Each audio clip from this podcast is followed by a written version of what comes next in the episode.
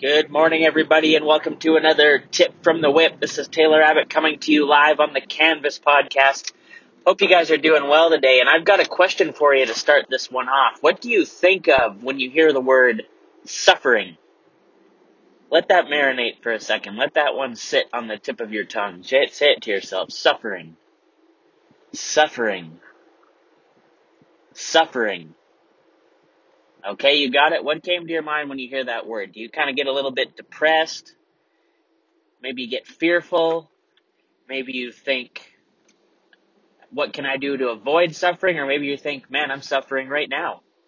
Okay? What if I told you, though, that the word suffering could be linked to the word success?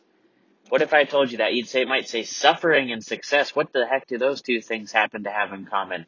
Well, here's what they happen to have in common. What happens is the person that can suffer the most, who can handle and deal with and figure out how to beat suffering is the one who's going to be the most successful. Think about it for like this for a second. Like when you're doing anything that involves growth, involves getting better, involves improving yourself.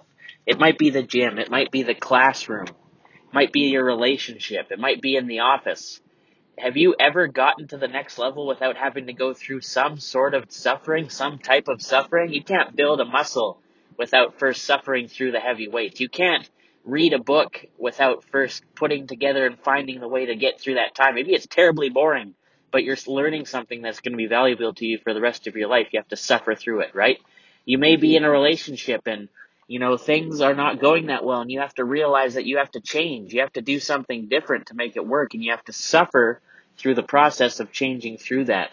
And it can be found or it can be said that if you can figure out how you can suffer the most and handle the suffering and get to the other side, that's how you're going to truly be successful. The people at the top of their game, they figured out how to handle that suffering so they could deal with the problems, deal with the fear, deal with the aggravation so they could get to that next level. So what if I propose to you today for my tip from the whip to figure out a way to suffer today?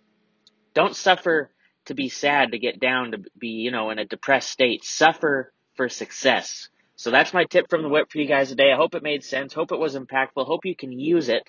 And as always, check out all the socials at this is TCAB7, as well as my company at Alpha Graphics West Ave on Instagram at AG West Ave on Facebook, Twitter, and Snapchat. Check out all my own socials as well at this is TCAB7. And I appreciate you guys always for listening to the Canvas podcast. This is Taylor Abbott coming to you live in my whip on the way to work, telling you to suffer for success and display discipline out there today. Thanks for listening. We'll catch you on the next one.